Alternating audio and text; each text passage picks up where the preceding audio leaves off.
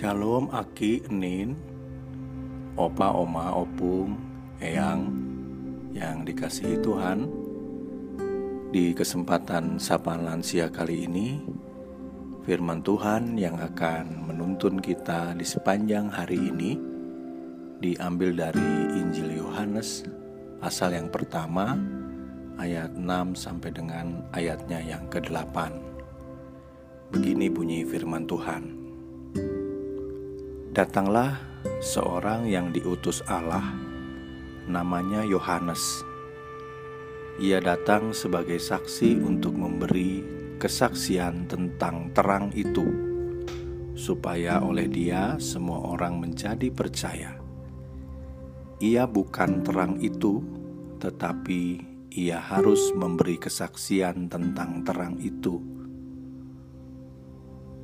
Aki enin, opa oma, opung dan eyang yang dikasihi Tuhan, semakin kita bertambah umur, sebenarnya kita semakin dituntut untuk semakin mengenal Yesus, dan dengan demikian kita menjadi saksinya yang efektif. Masih ingat tugas kita sebagai orang-orang yang mengikut Yesus? Kamulah garam dunia dan kamulah terang dunia. Itulah ringkasan tugas yang diberikan Yesus kepada kita.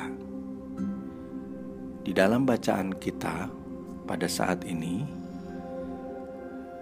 Injil Yohanes menyebutkan seorang yang bernama Yohanes. Siapakah Yohanes Pembaptis itu? Ketika orang-orang Yahudi mengirim imam-imam untuk bertanya kepadanya, "Siapakah engkau?"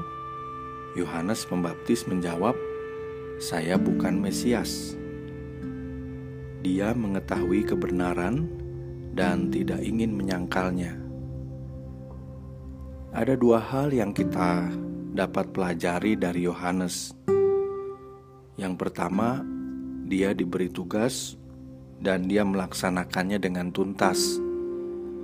Yang kedua, dia diutus Allah Bapa untuk menjadi perintis datangnya kerajaan Allah. Dia diutus untuk memberi kesaksian tentang terang. Dia diutus untuk mengajak orang supaya bertobat sehingga Tuhan dapat mengisi hati mereka.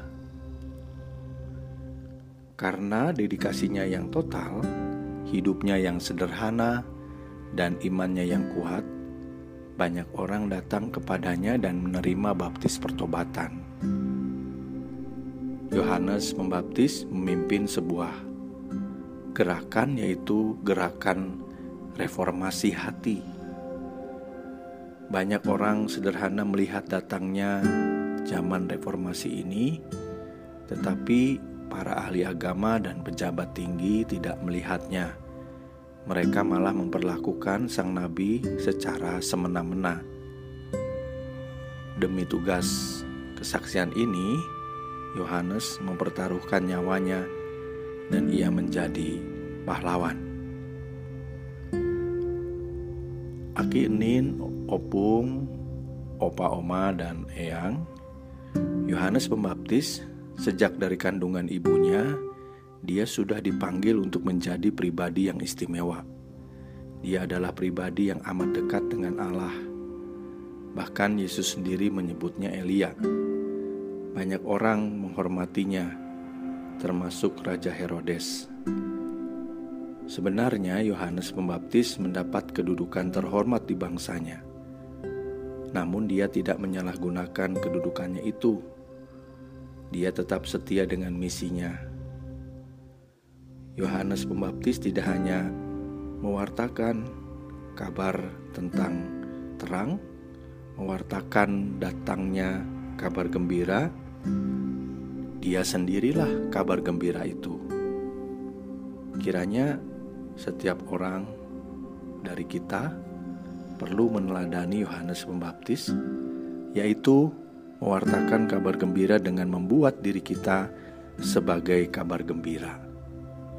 Kitalah kabar gembira itu meskipun kita sudah berusia lanjut, meskipun kita terbatas secara fisik, meskipun kita tidak lagi sekuat dan sehebat sewaktu masih muda, meskipun segala-galanya bagi kita mungkin pada saat ini menyusahkan, kita tetap bisa menjadi kabar gembira bagi orang-orang yang terdekat, bagi anak cucu kita, bagi tetangga kita, bagi persekutuan kita, bahkan bagi orang lain yang tidak kita kenal. Selamat menjadi kabar gembira bagi semua orang. Tuhan memberkati dan menguatkan kita. Mari kita berdoa. Tuhan, di dalam Yesus, pribadi yang kami kenal, sang terang dan kabar gembira yang sejati, kami bersyukur kalau hari ini Tuhan masih memberikan kami kesempatan untuk kami dapat pergunakan mewartakan tentang kebaikan Tuhan di dalam hidup kami, di tengah segala kondisi yang kami rasakan pada saat ini. Kami yakin Tuhan menguatkan kami, Tuhan memampukan kami di dalam segala keterbatasan kami sebagai lansia. Tuhan kiranya memberkati anak cucu kami, Tuhan memberkati gereja kami, keluarga kami yang ada di dalamnya, begitu juga kehidupan di sekitar kami. Kami mau menaruh kepercayaan kami dan harapan kami hanya di dalam kasih-Mu. Terima kasih Tuhan, di dalam kasih-Mu, di dalam cinta-Mu yang besar, kami berdoa. Amin.